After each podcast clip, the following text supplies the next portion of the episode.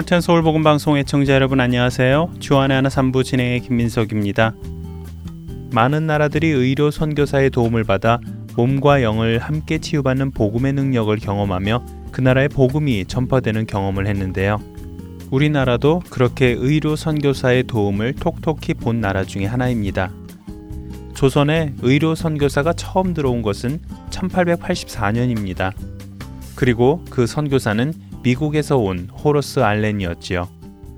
호러스 알렌이 조선에 온 지 불과 3개월 만에 조선에는 개화당과 수구당을 몰아내고 개화 정권을 수립하려 한 무력 정변인 갑신 정변이 일어났습니다.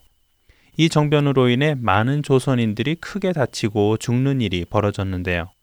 바로 이때 알렌 선교사는 중상을 입은 많은 조선인들을 서양 의술로 치료하고 완치시킴으로써 알려지기 시작했고 조선 왕실까지도 그의 이름을 알게 되었습니다. 조선 왕실은 사람들을 치료해주는 개신교 선교사들에게 상당히 호의적이 되었지요. 그래서 조선 왕실은 알렌 선교사에게 제중원을 마련해주고 서양 의술을 펼칠 수 있도록 하여 주었는데요. 그 후로 조선에는 개신교 선교사들이 어렵지 않게 들어와 복음을 전할 수 있게 되었고, 존 헤론, 윌리엄 스크랜턴과 같은 남자 의사들이 하나둘 들어와 조선의 많은 병자들에게 서양 의술로 치료하며 또 복음을 쉽게 전할 수 있게 되었습니다. 하지만 어려운 부분도 있었습니다. 그것은 다름 아닌 여자 환자들을 치료하는 것이었지요. 남녀가 유별한 당시 유교 문화를 가지고 있던 조선에서 남자가 여자의 몸을 만지며 진료하는 것은 불가능한 일이라고 해도 과언이 아니었습니다. 그렇기에 의료 선교사들은 여성 환자는 진찰도 해보지도 못하고 단지 아픈 증세만 환자로부터 듣고 처방을 해야 했기에 제대로 된 진단과 치료를 하기 힘들었습니다. 결국 이런 이유로 선교사들은 선교본부에 여자 의로 선교사를 보내달라는 요청을 할 수밖에 없었죠. 바로 이때쯤 미국 선교본부에는 페르시아 지역으로 선교를 가기 원하는 한 여자 의대생이 선교를 신청합니다. 그녀의 이름은 애니 앨러스. 오늘은 여성 의로 선교사 애니 앨러스에 대해 나누겠습니다. 찬양 한 곡 들으시고 계속해서 말씀 나누겠습니다. 주의 음성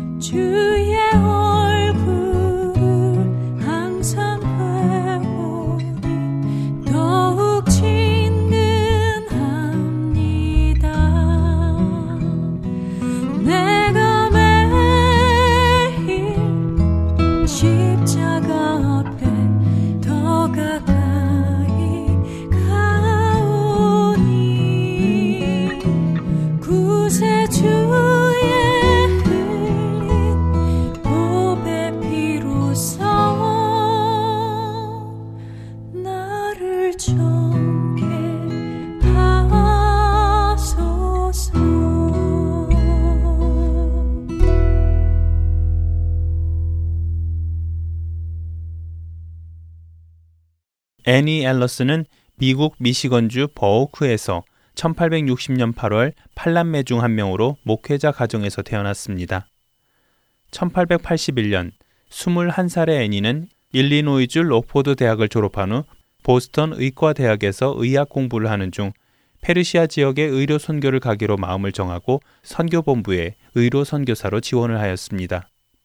애니는 페르시아어를 공부하며 그 지역 관련 서적들을 찾아 읽으며 선교사로서 앞으로 그곳 지역 여성들에게 어떻게 도움을 줄지 준비하고 있었죠. 그녀의 페르시아 의료 선교는 이미 선교본부에서 승인이 나 있는 상태였습니다. 뿐만 아니라 선교할 병원까지 이미 정해진 상태였고 한 학기만 더 학교를 다니면 의대까지 졸업을 할 수 있는 모든 조건을 준비한 상태였습니다. 그런데 그런 상황에서 애니는 선교본부로부터 뜻하지 않은 전보를 받게 됩니다. 바로 조선으로 선교를 가달라는 전보였습니다. 물론 애니는 그 요청을 거절하였습니다. 왜냐하면 이미 페르시아 지역에 선교를 가겠다고 스스로 마음먹고 있었을 뿐만 아니라 지금껏 들어보지도 못한 조선이라는 나라가 정확히 어떤 곳에 또 어떤 환경에 있는 나라인지도 모르는 상태에서 선교를 간다는 것은 오히려 선교가 실패로 이어질 수 있다고 생각했기 때문이지요.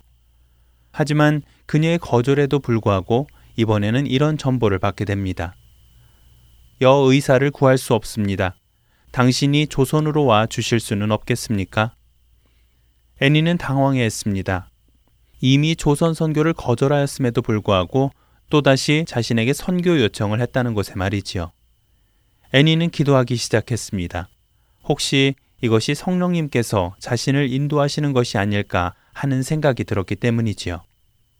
조선으로 선교지를 바꾼다는 것은 지금껏 자신이 준비한 모든 계획을 바꿔야 하는 것이었기에 그녀는 다시 거부하고 싶었습니다. 그러나 그녀의 가슴 깊은 곳에서는 주님의 뜻은 조선이라는 강한 확신이 올라오기 시작했습니다. 이렇게 해서 애니는 한 학기만 더 공부를 하면 의사 학위도 받을 수 있음에도 불구하고 그 모든 것을 뒤로 미룬 채 2년간의 조선 선교를 계획하고 1886년 5월 조선으로 향하게 됩니다. 애니엘러스 선교사가 조선으로 가던 당시 미국에서 조선으로 가는 여정은 험난한 여정이었습니다. 그녀가 살던 보스턴에서 동양으로 가는 배를 탈 수 있는 샌프란시스코로 가는 것만 해도 보스턴에서 미시건, 미시건에서 시카고, 그리고 시카고에서 샌프란시스코로 가는 대륙 횡단 열차를 타고 최소 일주일 이상을 이동했을 뿐만 아니라 샌프란시스코에서부터는 일본까지 운행하는 태평양 횡단 증기선을 타고 20여일을 가야 했었습니다. 또 일본에서는 요코하마에서 배를 갈아타고 고베, 나가사키 등을 거쳐 부산에 가야 제물포로 가는 배를 탈 수가 있었습니다. 이런 길고도 지루한 여정을 통해 제물포에 도착한 애니는 또다시 나귀를 타고서야 서울에 도착하여 알렌 선교사의 집에 머물며 조선에서의 사역을 준비하게 되지요. 하지만 애니가 서울에 도착했을 당시 사람들은 의과 대학도 졸업하지 않고 온 애니를 보며 그녀의 의술에 염려를 하였었습니다. 그러나 자신의 몸을 돌보지 않고 열심히 진료하는 애니의 모습을 보면서 또 여자 환자들을 진료하는 진료 과정에서 정확한 진단과 치료를 하는 모습을 보면서 사람들은 그녀를 신뢰하기 시작합니다.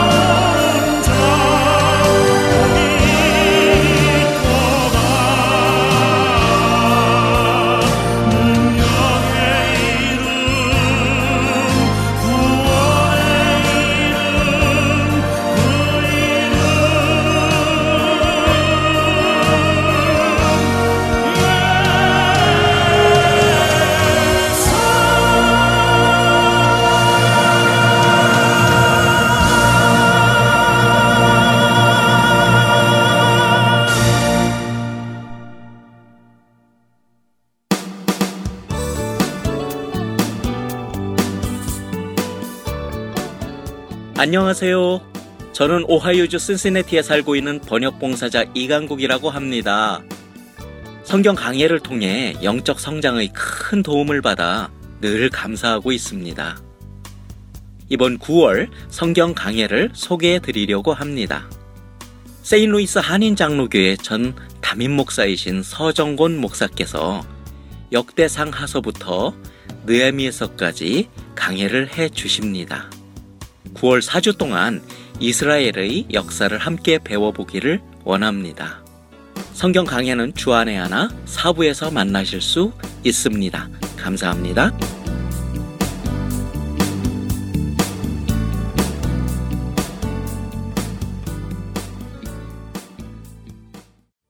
이어서 김경환 목사께서 진행하시는 요한복음 강해 함께 하시겠습니다.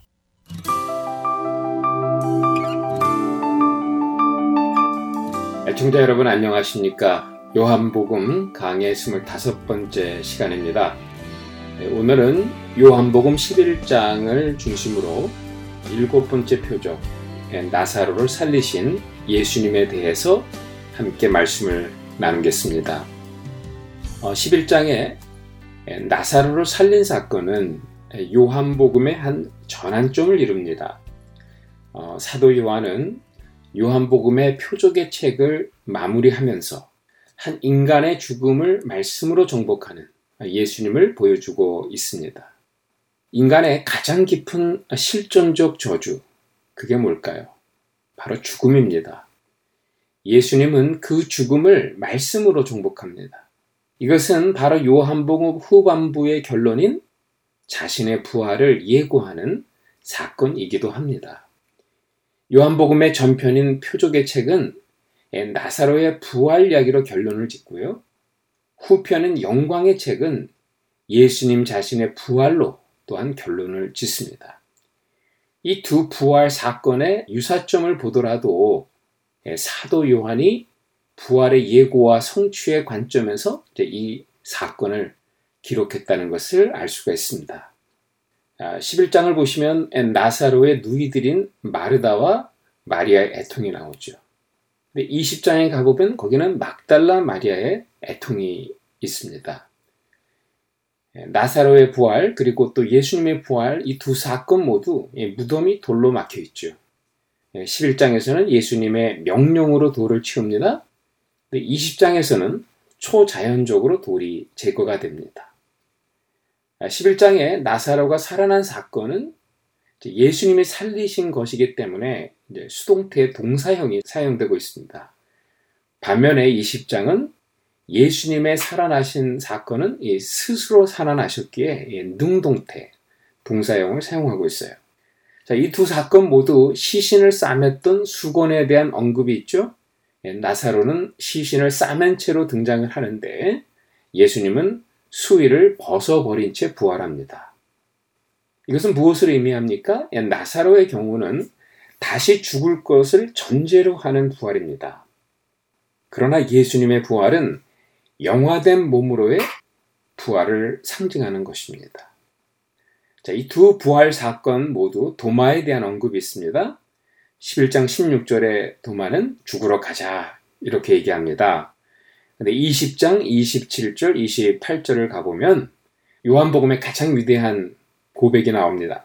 나의 주님이시오 나의 하나님이시니다 라고 고백을 합니다. 이렇게 두 부활의 사건은 서로 유사점을 지니고 있습니다.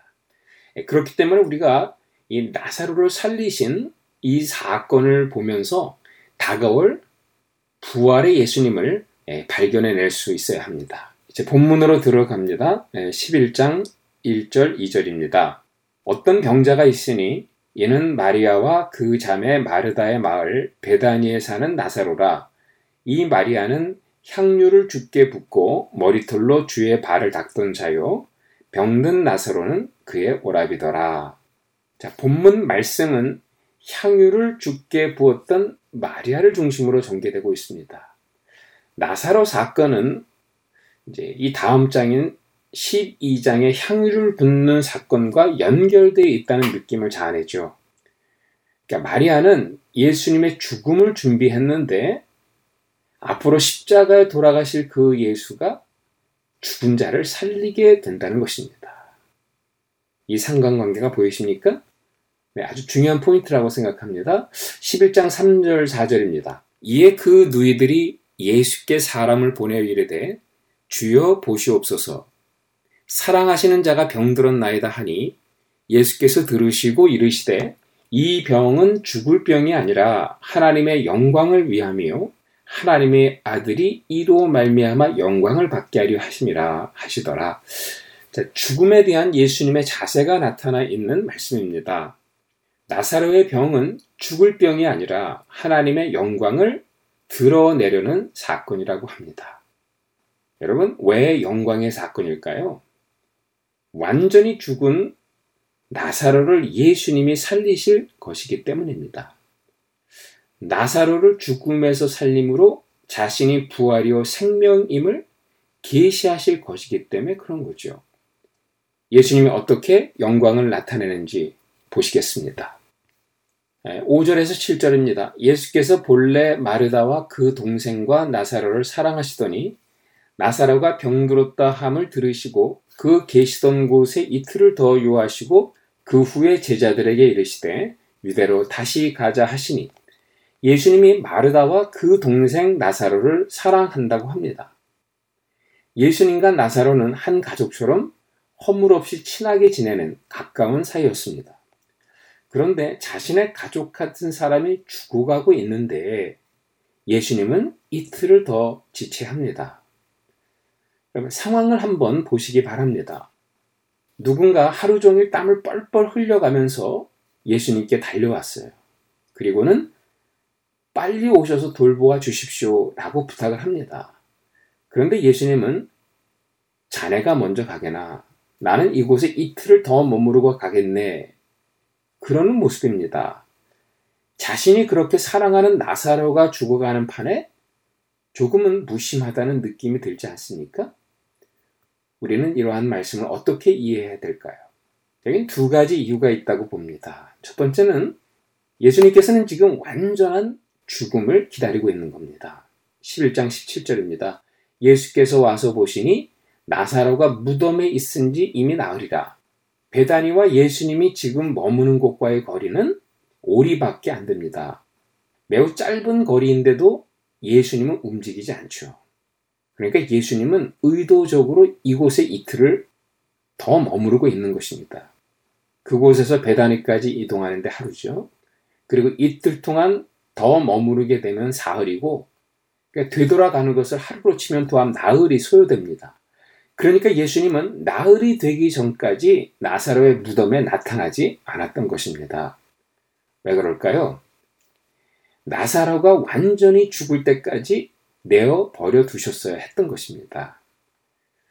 예, 팔레스타인 지방은 날씨가 워낙 더운 지역이다 보니까 예, 시체가 썩기 전에 서둘러 장례를 치루었다고 합니다. 그러니까 미숙한 의학 지식 때문에 완전히 죽지 않은 사람들을 장사 지내는 일들이 가끔 있었다고 그래요. 그래서 장례 도중에 살아나는 경우가 또한 있었다고 합니다. 자, 그런 정황에서 예수님은 나사로의 시체가 썩어 부패되어 냄새가 날 때까지 기다리셨던 겁니다. 예수님의 의도가 짐작이 되지요?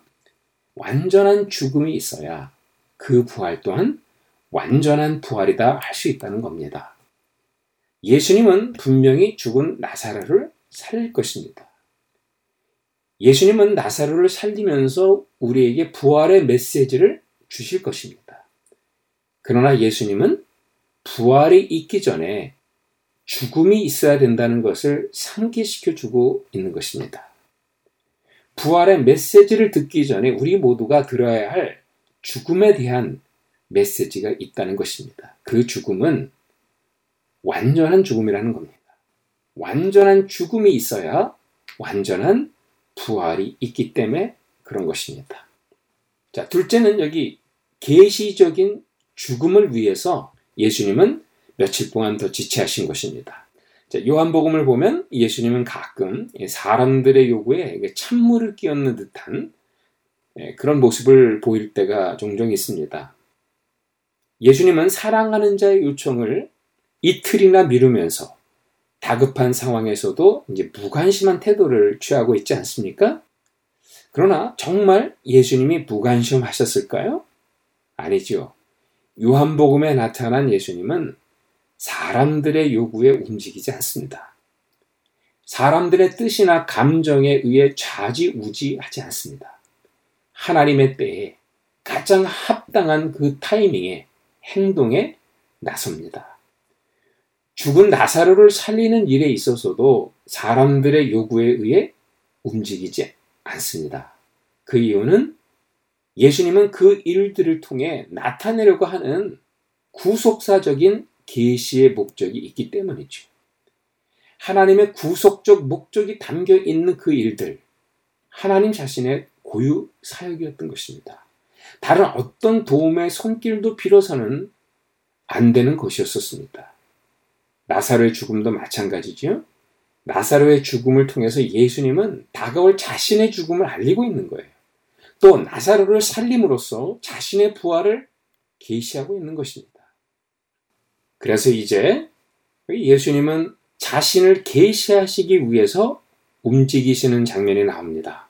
이 말씀을 하신 후에 또 이르시되 우리 친구 나사로가 잠들었도다.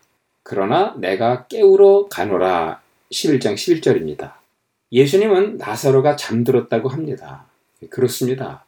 예수님의 눈에는 지금 나사로가 잠들어 있는 것입니다.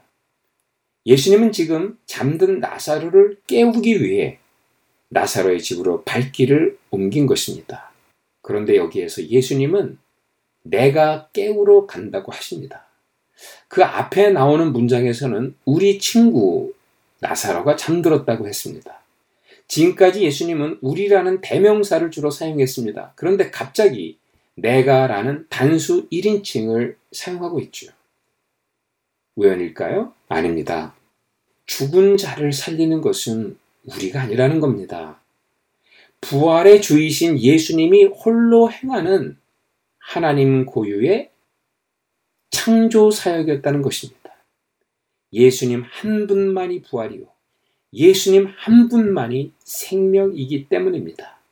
그분 외에는 누구도 부활을 흉내낼 수 없기 때문입니다. 그래서 예수님은 내가 깨우러 가노라. 이렇게 말씀하고 있는 겁니다. 이제 예수님은 죽은 나사로의 집에 도착합니다. 18절에서 22절이죠.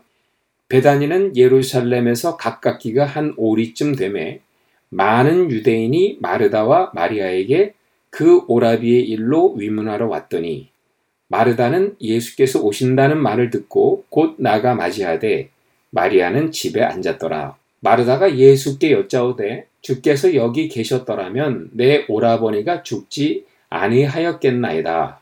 그러나 나는 이제라도 주께서 무엇이든지 하나님께 구하는 것을 하나님이 주실 줄을 아나이다. 여기 마리아는 앉아 있었다. 라고 되어 있습니다. 이 구절에서 여기 앉아 있었다는 이제 미완료형의 시제를 사용했습니다. 직역해 볼까요? 그러면 늘 앉아 있었다. 늘 앉아 있다라는 의미입니다. 이 모습은 바로 초상집의 풍경을 보여주는 그림이죠. 죽음이 그의 집을 지배하고 있었고, 예수님을 맞이하는 마르다의 입에서 당연히 편하지 않은 언어들이 터져 나옵니다. 예수님이 계시지 않아서 죽었다라고 합니다. 원망이 섞인 말투죠. 이 마르다의 언어는 히스테리의 극치를 보여주고 있습니다. 그때 예수께서 이르시되 23절에서 24절입니다. 내 오라비가 다시 살아나리라 마르다가 이르되 마지막 날 부활 때에는 다시 살아날 줄을 내가 하나이다. 여러분 마르다는 마지막 날에 자기 오라비도 부활할 것이라고 생각했습니다. 마르다에게는 미래적인 부활 신앙이 있었어요. 매우 좋은 부활 신앙입니다. 그러나 마르다의 부활 신앙은 바리새인들의 부활 신앙을 벗어나지 못했습니다. 바리새인들은 마지막 때에 다음과 같은 일이 일어날 것이라고 믿고 있습니다. 이사야서 25장 6절 8절이죠.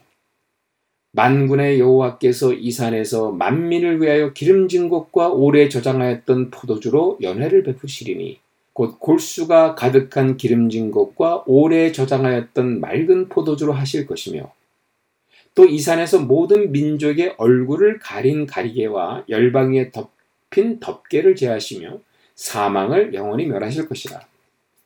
이 구절에서 하나님은 죽은 자들의 수위를 덮개를 벗겨 주실 것을 약속했죠. 이는 마지막 날에 일어날 단체의 부활을 의미합니다. 이게 바로 바리새인들이 믿는 부활 신앙입니다. 바리새인들의 부활 신앙은 마르다의 부활 신앙과 다르지 않습니다. 이에 대한 예수님의 대답에서 예수님은 마르다의 신앙이 없다고 책망하지 않습니다. 다만 마르다의 부활 신앙이 미래에 국한된 데 대해 책망하고 있죠. 25절, 26절입니다. 예수께서 이르시되 나는 부활이요 생명이니 나를 믿는 자는 죽어도 살겠고 무릇 살아서 나를 믿는 자는 영원히 죽지 아니하리니 이것을 내가 믿느냐. 예수님은 나는 부활이요 생명이라고 선포합니다. 예수님 여기에서 현재형을 사용하여 현재적 부활을 강조하고 있죠. 바리새인들이 믿는 부활 신앙과는 다르게 예수님 자신은 자기 자신이 미래 부활의 현재적 실체라고 선포하고 있어요. 그래서 예수님은 혼인잔치에서 물을 포도주로 바꾸는 표적을 첫 번째 표적으로 행했던 겁니다. 이사에서 25장에 예언된 시온산에서의 그 마지막 잔치가 이미 예수님 안에서 시작되었다는 것을 선포한 겁니다. 그 마지막의 잔치에 일어날 죽은 자의 부활도 예수님과 함께 이미 시작되었다고 말씀하고 있는 거예요. 그래서 지금 예수님은 나사로의 죽음의 실존 앞에서 나는 부활이라고 담대히 선포하고 있는 것입니다. 우리가 경험하게 될 부활이 마지막 날에 가서 경험하는 부활이 아님을 선포하고 있는 겁니다. 물론 미래 완성될 부활의 역사가 있습니다. 그러나 그 부활의 역사가 현재 예수님 안에서 일어나고 있다는 것을 믿어야 된다는 거예요. 특별히 죽은 나사로를 살리면서 그 부활의 역사가 현실 속에 드러나고 있음을 우리는 분명히 보고 믿어야 되는 것입니다. 그런 면에서 현재 예수님을 믿는 자는 죽어도 살게 되는 것입니다. 이 말씀은 현재 예수님을 믿어도 육체적으로는 죽게 된다는 의미이기도 합니다. 나사로가 오늘 살아나지만 그도 마지막에 육체적으로는 죽게 됩니다. 그러나 부활의 결정체인 예수님을 믿는 자들은 마지막 때에 반드시 육체적 부활을 경험하게 될 것입니다. 예수님이 부활 생명 자체이기 때문에 그렇습니다. 살아서 믿는 자들 또한 영원히 죽지 않을 겁니다. 왜냐하면 살아서 부활 생명인 예수님을 믿고 있기 때문입니다. 예수님을 믿는 순간 부활의 생명을 부여받았기 때문에 그런 것입니다. 물론 이 땅을 사는 동안은 그들도 멸망에 가는 세상 속에 살게 될 것입니다. 그렇지만 예수님을 믿는 순간 그들은 이미 예수님이 시작한 부활의 역사에 동참했기 때문에 멸망할 수 없는 영원한 생명을 지닌 자가 된 거예요.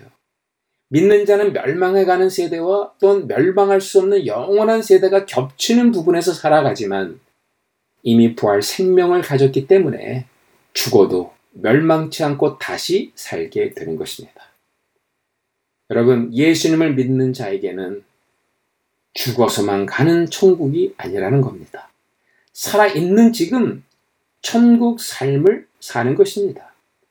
오늘 현재 역사 현장에서 미래의 천국을 앞당겨 마치 부활에 동참한 것처럼 오늘을 살아가는 것이죠.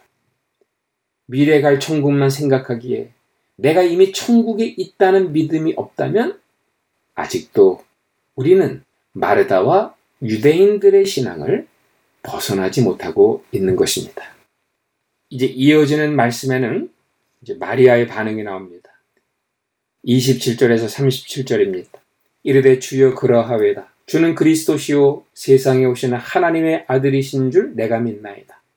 이 말을 하고 돌아가서 가만히 그 자매 마리아를 불러 말하되 선생님이 오셔서 너를 부르신다 하니 마리아가 이 말을 듣고 급히 일어나 예수께 나아가매 예수는 아직 마을로 들어오지 아니하시고 마르다가 맞이했던 곳에 그대로 계시더라. 마리아와 함께 집에 있어 위로하던 유대인들은 그가 급히 일어나 나가는 것을 보고 곡하러 무덤에 가는 줄을 생각하고 따라가더니 마리아가 예수 계신 곳에 가서 배웠고 그 발 앞에 엎드려 이르되 주께서 여기 계셨더라면 내 오라버니가 죽지 아니하였겠나이다 하더라. 예수께서 그가 우는 것과 또 함께 온 유대인들이 우는 것을 보시고 심령의 비통이 여기시고 불쌍히 여기사. 마리아는 예수님을 보고 그 발 앞에 경배합니다. 마리아는 마르다보다 강렬한 그 예수님에 대한 경외심을 보여주고 있죠. 그러나 마리아 역시 나사로의 죽음에 대해서는 마르다와 똑같은 반응을 보입니다. 예수님이 여기 계셨더라면 오라비가 죽지 않았을 것이라고 말을 합니다. 자, 마리아가 두 번째로 이런 말을 했을 때 예수님은 심령의 비통이 여기셨다고 되어 있어요. 비통하게 여겼다. 이건 원어로 타라세인입니다. 화가 났다는 뜻을 가지고 있습니다. 주로 사탄을 꾸짖을 때만 사용한 단어이기도 합니다. 예수님은 마리아의 대답에서 어떠한 사탄의 세력을 느꼈던 것 같습니다. 앞서 예수님이 부활이요 생명임을 선포했는데도 똑같은 반응을 보였기에 예수님은 분노한 것입니다. 죽음 자체라기보다는 죽음을 바라보는 이들의 태도에 사단이 역사한다고 느낀 것 같습니다. 그래서 34절에 35절에 예수님께서 이르시되 그를 어디에 두었느냐 이르되 주여 와서 보옵소서 하니 예수께서 눈물을 흘리시더라. 예수님은 사탄의 역사를 알지만 그래도 죽은 나사로에 대해서는 눈물을 흘립니다. 나사로를 비통하게 여기며 불쌍하게 생각했기 때문입니다. 예수님에게 사탄은 대적해야 할 싸움의 대상이었습니다. 그래서 사단을 향해서는 명령하고 꾸짖습니다. 예수님에게 인간은 사랑의 대상이죠. 그래서 죽은 나사로를 보면서 눈물을 흘렸던 것입니다. 죽은 나사로를 보며 눈물을 흘리시는 예수님의 모습에서 우리는 하나님의 사랑을 봅니다. 죽음의 권세 밑에서 죽어가는 모든 인간을 향한 주님의 사랑을 보고 있지 않습니까? 결국 이 사랑이 자신을 십자가까지 몰고 간 원동력이 되었던 것이죠. 36절부터 다시 읽습니다. 이에 유대인들이 말하되 보라 그를 얼마나 사랑하셨는가 하며 그중 어떤 이는 말하되 맹인의 눈을 뜨게 한 이 사람이 그 사람은 죽지 않게 할 수 없었더냐 하더라. 38절에 40절에 이에 예수께서 다시 속으로 비통히 여기시며 무덤에 가시니 무덤이 구리라 돌로 막았거늘 예수께서 이르시되 돌을 옮겨 놓으라 하시니 그 죽은 자의 누이 마르다가 이르되 주여 죽은 지가 나흘이 되었으며 벌써 냄새가 나나이다. 예수께서 이르시되 내 말이 네가 믿으면 하나님의 영광을 보리라 하지 아니하였느냐 하시니 11장 4절에서 나사로가 죽을 병에 걸렸다고 했을 때 예수님 뭐라고 말씀하셨습니까? 이 병은 하나님의 영광을 드러내기 위한 병이라. 이렇게 말씀하셨습니다. 오늘 40절에 똑같은 말씀을 하십니다. 예수님은 앞서 약속하신 대로 네가 믿으면 하나님의 영광을 보리라 하십니다. 이제 예수님은 하나님의 영광을 마침내 드러내는 수순을 밟고 계시죠. 이 과정 속에 설명이나 설득은 존재하지 않습니다. 오직 명령과 선포만 있을 따름입니다. 먼저 돌을 옮겨 놓으라고 하십니다. 시체가 부패하여 냄새가 납니다. 아무도 건드릴 수 없는 상태가 되었습니다. 이것은 죽음의 세력이 이미 나사로와 그 주변 환경을 지배하고 있다는 것을 의미하죠. 그때 예수님은 돌을 옮겨 놓으라고 명령하십니다. 예수님은 초자연적 능력으로 돌을 처리할 수도 있었을 거예요. 그러나 예수님은 굳이 사람들에게 돌을 치우라고 명령합니다. 그 돌은 어떤 돌입니까? 부활의 예수와 죽은 나사로 사이를 막고 있는 돌입니다. 빛의 세계와 어둠의 세계 사이를 가로막고 있는 돌입니다. 예수님은 이런 돌을 치우라는 것입니다. 그러기 위해서는 믿음이 필요했다는 겁니다. 돌을 치울 수 있는 믿음이 필요했던 것입니다. 물론 믿음이 없어도 하나님은 나사로를 살렸을 것입니다. 그러나 믿음이 있을 때 그 사건 속에 하나님의 계시를 발견하게 된다는 거예요. 그리하여 하나님의 움직이는 손길과 이끌어가는 방향을 보게 되기 때문에 그분의 임재 앞에 서게 된다는 것입니다. 이어서 예수님은 감사의 기도를 드립니다. 41절에서 42절입니다. 돌을 옮겨 놓으니 예수께서 눈을 들어 우러러 보시고 이르시되 아버지여 내 말을 들으신 것을 감사하나이다. 항상 내 말을 들으시는 줄을 내가 알았나이다. 그러나 이 말씀 하옵는 것은 둘러선 무리를 위함이니 곧 아버지께서 나를 보내신 것을 그들로 믿게 하려 함입니다. 예수님이 여기에서 하나님에게 능력을 달라고 기도하지 않았습니다. 아버지여 내 말을 들으신 것을 감사하나이다 라고 하면서 감사와 찬양으로 나아갑니다. 내 말을 들으시는 줄은 여기 부정 과거형이죠. 감사하나이다 현재입니다. 이미 들어주셨고 이제 들어주신 것을 지속적으로 감사한다는 뜻입니다. 이것은 들어주실 것에 대한 확신과 이어지는 응답에 대한 지속적 감사를 보여주는 겁니다. 그렇습니다, 여러분. 예수님의 기도는 응답에 대한 감사였습니다. 감사의 기도가 예수님의 유일한 기도였던 것입니다. 그리고 예수님은 나사로를 부르십니다. 43절에서 44절입니다. 이 말씀을 하시고 큰 소리로 나사로야 나오라 부르시니 죽은 자가 수족을 배로 동인 채로 나오는데 그 얼굴은 수건에 쌓였더라. 예수께서 이르시되 풀어놓아 다니게 하라 하시니라. 나사로야 나오너라 라는 명령에 죽음이 단번에 굴복합니다. 창세기 1장 1, 2절의 재현이죠. 빛이 있으라 하심의 어둠이 물러간 사건의 재현입니다. 그러나 본문을 자세히 들여다보면 나오는 자는 나사로가 아니라 죽은 자였습니다. 죽은 자가 수족을 배로 동인 채로 나오는데 이렇게 적혀 있잖아요. 죽은 자는 묶인 자입니다. 그래서 그의 모든 존재는 박탈당한 것입니다. 죽음은 우리의 존재를 앗아갑니다. 죽은 자는 더 이상 나사로가 아닙니다. 죽은 자입니다. 비석 앞에 많은 이름들이 있지만 죽어가는 비석에 적혀진 그의 이름이 아닙니다. 죽은 자는 죽은 자일 뿐입니다. 죽음은 그런 것입니다. 어떤 분의 장례 예배에 참석한 적이 있습니다. 그 장례 예배는 참으로 어두운 모습이었습니다. 왜냐하면 스스로 목숨을 끊은 아버지를 자녀들이 어려운 마음으로 떠나보내는 장례였기 때문입니다. 그때 자녀들의 모습을 보았습니다. 죽음의 실존에 자녀들의 존재감이 송두리째 박탈당하는 것 같았습니다. 아버지의 죽음 앞에 자녀들은 더 이상 그들의 이름으로 불려줄 수 없는 존재들이었습니다. 그렇게 비참하게 죽은 아버지의 자녀들이라는 참담한 감정, 그것을 억제하지 못하는 모습이었어요. 그때 저는 알았습니다. 예수님의 부활이 어떤 것인지를 알게 되었습니다. 부활이 없는 우리 인생은 우리 모두의 존재성을 박탈당하고 죽음에 매여 있는 존재로 남게 되는 것을 알았어요. 그러나 여러분, 예수님이 부활의 첫 열매가 되었습니다. 그래서 우리는 죽음을 향해 이렇게 선포할 수 있는 존재가 되었습니다. 사망한 내가 쏘는 것이 무엇이냐? 이김을 주시는 예수 그리스도께 감사하노라. 우리는 예수님이 부활하셨고, 예수님 부활의 첫 열매가 되신 그 두 번째, 세 번째 이어지는 열매가 되었기 때문에 이렇게 담대한 선포로 한 날 한날을 살 수 있는 존재가 된 것입니다. 이제 마지막으로 예수님은 명령합니다. 풀어놓아 다니게 하라. 풀어놓아 다니게 하라. 그 누구에게 말한 게 아닙니다. 바로 죽음을 향해 명령한 겁니다.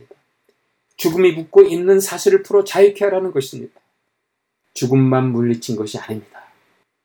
죄의 권세까지 물리친 것입니다.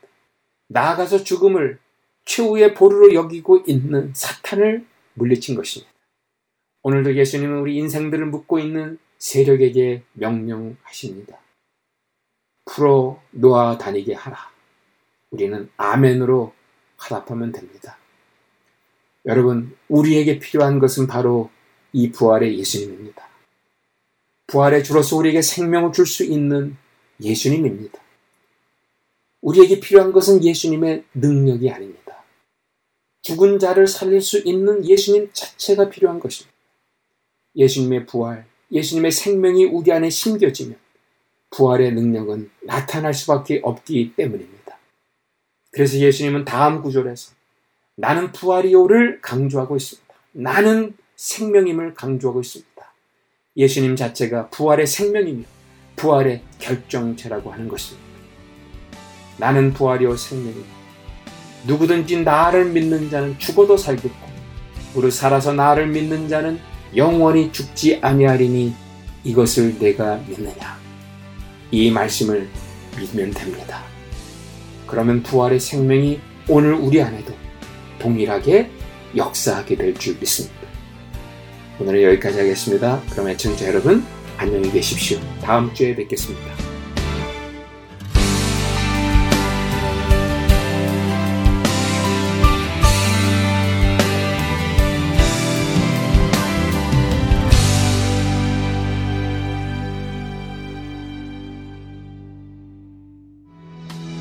자격 없는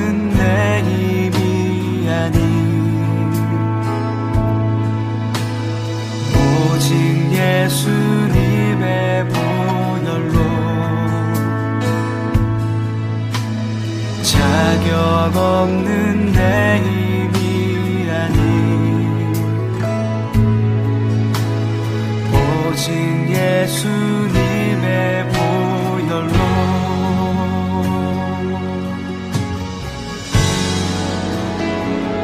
십자가의 보혈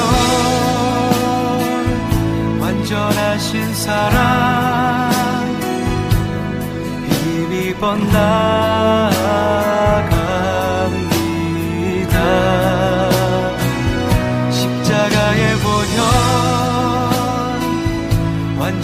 하신 사랑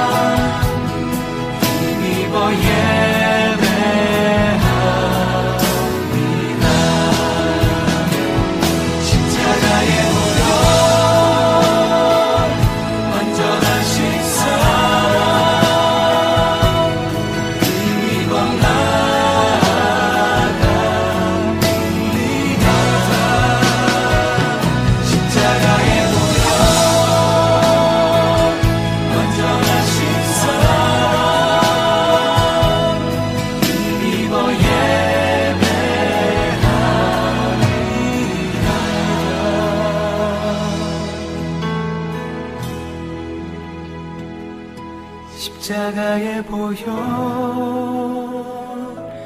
완전하신 사랑. 힘입어 나갑니다.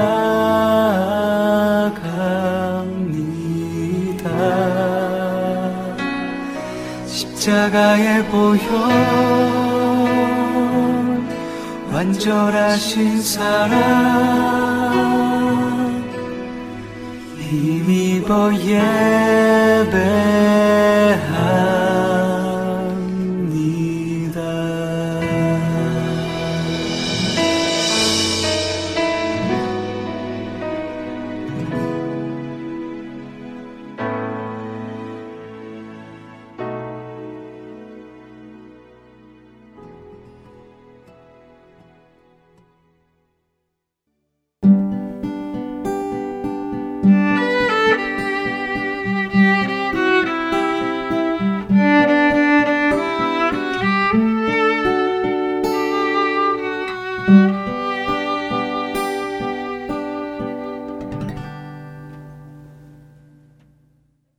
한국 극동방송에서 제공하는 성경의 파노라마로 이어드립니다. 오늘은 유다의 멸망과 회복의 비전을 나누어 주십니다.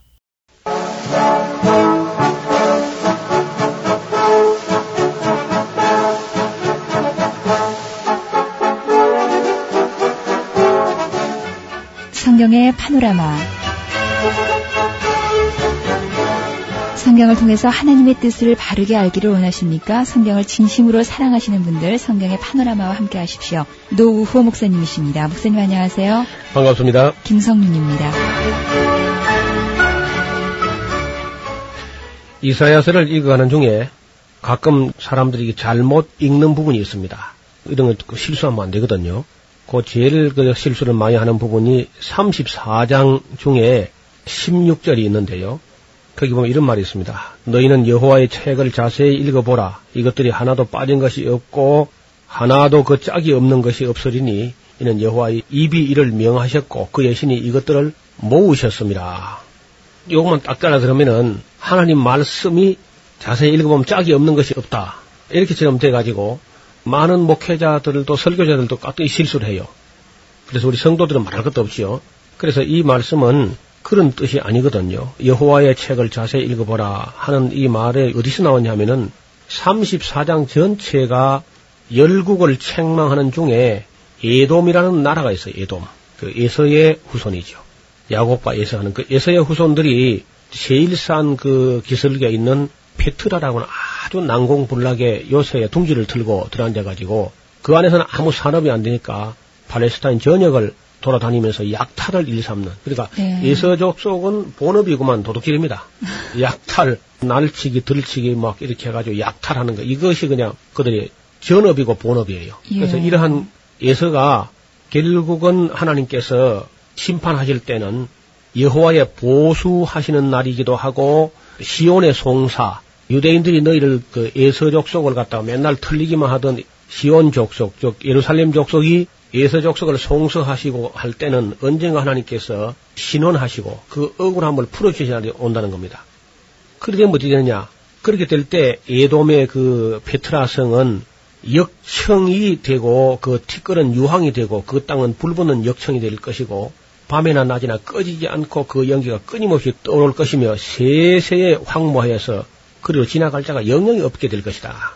그래서 그 예돔족 속의 그 요새가 당아와 고슴도치가 그 땅을 차지하고 부엉이와 까마귀가 거기에 거하게 되고 여호와께서 혼란의 줄과 공허의 추를 예돔에 베풀 것인데 그들이 이제 국가를 한번 다시 이어보려고 해가지고 막 여기저기서 귀족들을 불러도 아무도 거기 응답하는 사람이 없을 것이고 네. 결국은 그 궁궐에는 가시나무가 나고 그 견고한 성에는 엉컹기와 새품이 자라서 실황의 굴과 타도의 처소가 될 것인데 결국은 마침내 들짐승 즉 이리와 들짐승이 만나고 수염소가 그 동료를 부르고 올빼미가 거기 거하면서 쉬는 처소를 삼을 것이고 부엉이가 거기 깃들이고 알을 낳아 까서 그 그늘에 솔개도 함께 짝을 부를 것인데 자세히 여호와의 책 읽어봐라 거기 이것들이 하나도 빠진 것이 없고 그 짝이 없는 것이 없을 텐데 하나님께서 그걸 다 불러가지고 그다 그 살아 요건 너희들 몫이다 하고 그 성을 그들에게 나눠줬다는 겁니다. 그러니까 그 에돔의 그 요새가 마침내 동물들이 그저 노는 그런 처소가 된다 그런 말이에요. 예. 그 전혀 그게 네. 예호와의 책을 자세히 읽어봐야 그 하나님 책이 짝이 없는 것이 없다. 그 말이 전혀 아니고, 그리고 그 뒤에 17절 보면 여호와께서 그것들을 위하여 제비를 뽑으시며 친수로 줄을 띄어서 그 땅을 그것들에게 나누어 주셨으니 그것들이 영영이 차지하며 대대로 거기 거하리라. 그것들은 그 짐승들입니다. 그래서 저희들이 수년 전에 페트라성을 가봤어요. 예. 그 정말 어떻게 되어 있는가 싶어서 이 에돔 족속에 대해서는 이제 오바댜가 쳐서 예언했고요. 예레미야가 또 역시 쳐서 예언하고 에스겔서 35장에 또 한 번 쳐서 예언합니다. 이사야 34장에 또 쳐서 예언하게 되고 물론 아모스도 예언을 했죠. 그 에서가 망하게 된다고. 근데 그 에서 자손이 살던 페트라를 가보니까 얼마나 그 기가 막힌 요새인지요. 네, 정말 난국불락입니다. 예, 말 탄 사람이 둘이 그저 피할 정도의 협곡으로 음, 그 협곡이 양쪽에 깎아지른 절벽 높이가 50m에서 100m예요. 우와. 그러니까 뭐 아주 접근이 안 되는 거죠. 그런데 그, 그 사이로 그 양쪽 절벽이 똑같이 그렇게 깎아지는 절벽인데 완전 수직이죠. 아무도 거기 뭐 줄을 타고 내려올 수도 없는 그런 절벽인데 말탄 사람이 둘을 피하면 그저 여유가 조금 있을 그런 길로 1.3km를 들어갑니다. 그런 좁은 길로. 예. 그 1.3km 들어가가지고 그 안에 가면 이제 그 그들의 궁궐이 있는 거예요. 예서 자손이 살던. 그래서 그런 돌을 가지고 집을 짓는 게 아니고요. 아예 암벽을 쪼아내 가지고 파내 가지고 방을 만들어요. 그러니까 집 한 채가 돌 한 덩어리만 하면 집 하나 짓는 거예요, 거기다. 예. 그걸 파서 만들었으니까. 네.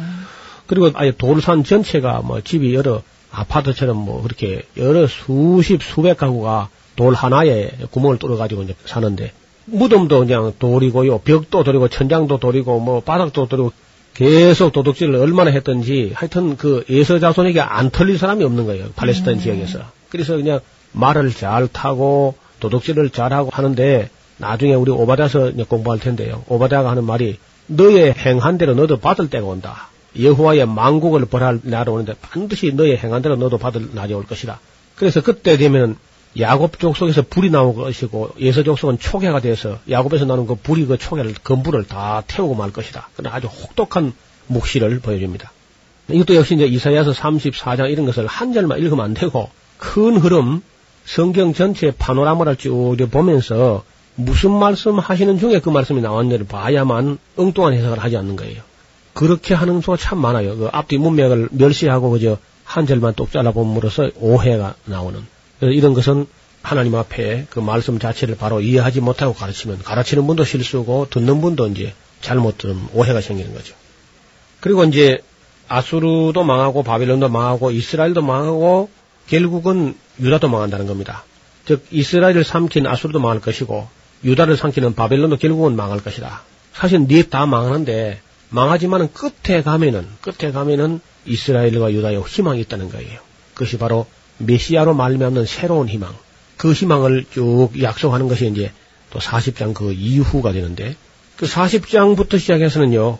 사뭇 분위기가 달라지면서 다시 한번 창조주 하나님을 증거하려고 하는 그런 의도가 역력히 보이고 있습니다. 그래서 자주 그런 얘기를 해요. 너희는 이를 40장 26절 같은 데 보면은 너희는 눈을 높이 들어서 누가 이 모든 것을 창조하였나 보라. 주께서는 수요대로 만상을 이끌어내시고 그 모든 별들을 전부 다 줄을 세워서 이끌어내시고 각각 그 이름을 부르시면서 그 별들을 다 운행하시는데 그의 권세가 크고 그의 능력이 강함으로 거기 정말 하나도 빠진 것이 없이 다 우주가 다 구비해서 운행되고 있다 하는 그런 얘기를 하고 있습니다. 그러면서 우상숭배가 얼마나 어리석은 것인가 하는 것을 다시 한번 강조하는 것이죠. 그리고 새 하늘과 새 땅을 이제 내다 볼 수 있도록 눈을 좀 멀리 떠서 이렇게 보게 합니다. 그리고 저 페르시아 사람들에게서 나오는 그 영향이 페르시아 사람들은 그 이제 배화교라고 하는 쪼로아스터교라 그러죠. 쪼로아스터교. 그것이 이스라엘 사람들이 그 포로 잡혀가 있던 그 땅의 종교인데 그 땅의 영향을 받을까 싶어서 다시 한번 강조하는 그런 말씀을 하시는데 45장 이하에 보면 그런 말씀이 나옵니다. 무슨 얘기냐면 그 배화교라고 하는 쪼로아스터교는 불을 숭배하는 그런 종교인데요. 배화교. 불을 경배하는 종교다. 예. 그래서 이 배화교에서는 아우라마스터라고 하는 그 선한 신이 있고 그 다음에 아리만이라고 하는 악한 신이 있어가지고 아리만은 어둠을 창조했고 악을 창조했고 아우라마스터라고 하는 그 선한 신은 빛을 창조했다 이렇게 생각하는 거예요. 그러니까 하나님께서는 아니다. 내가 바로 빛도 창조하고 어둠도 창조한다. 네. 어, 빛과 어둠도 내가 다 창조한 것이다. 이런 얘기를 다시 하는 것은 이제 바벨론의 포로 가가지고 페르사 종교의 영향을 받을 것을 내다보면서 그렇지 않다는 것을 강력하게 증거하시는 거죠. 다시 말하면 조로아스터 교의 오해를 교정하는 그런 입장에서 이사야 선자의 글이 아주 확실하게 보여준다는 것입니다. 그리고 거기서 결국은 돌아온다는 겁니다. 바빌론 포로 가 있지만 거기서 너희가 죽거나 망하거나 하지 않고 반드시 돌아오게 될 것을 하나님께서 약속하시는 겁니다. 그래서 내 백성아 거기서 나올지어다 떠날지어다 부정한 것을 만지지 말지어다 그렇게 언제가 나올 것을 이야기하는데 그걸 이제 예레미야 선지자는 70년이 참에는 내가 그 포로된 것을 돌이키리라 그렇게 약속을 하셨던 거죠. 그리고 이제 맨 끝에 가면은 이사야 선자의 그 글 중에서 새 하늘과 새 땅 이야기가 나옵니다. 네. 그 새 하늘과 새 땅이 나오는데 그 새 하늘과 새 땅은 사람들이 오래 살게 되어서 얼마나 사느냐면요.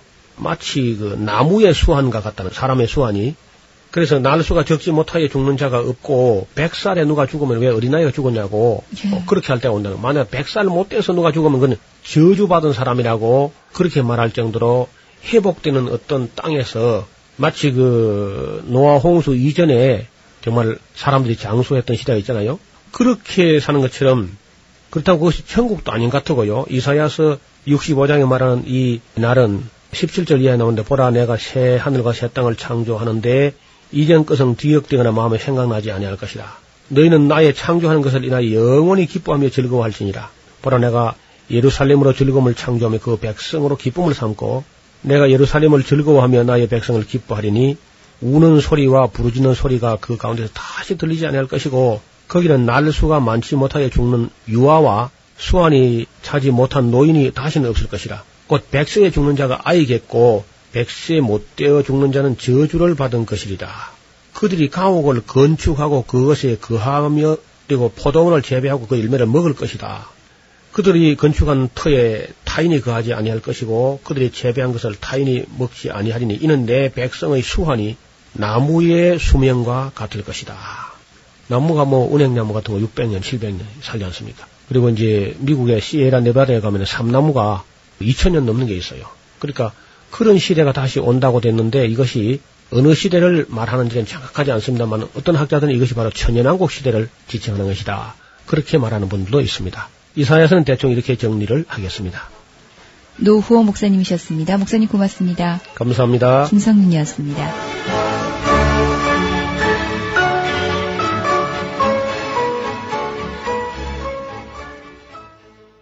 내 맘이 낙심되며 근심에 눌릴 때 주께서 내게 오사 위로해 주시네.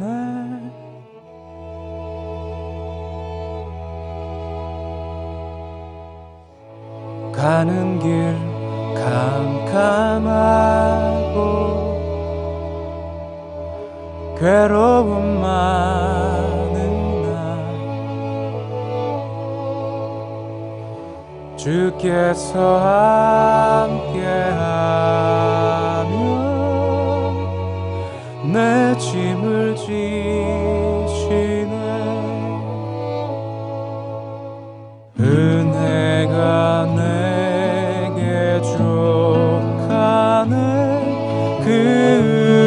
은혜가 족하네.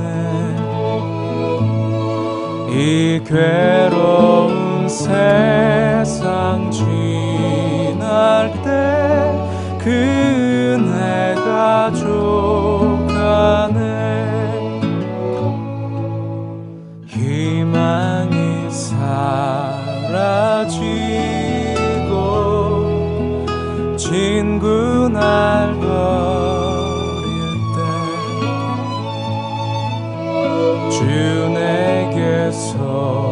사귀며 새 희망 주시네. 싸움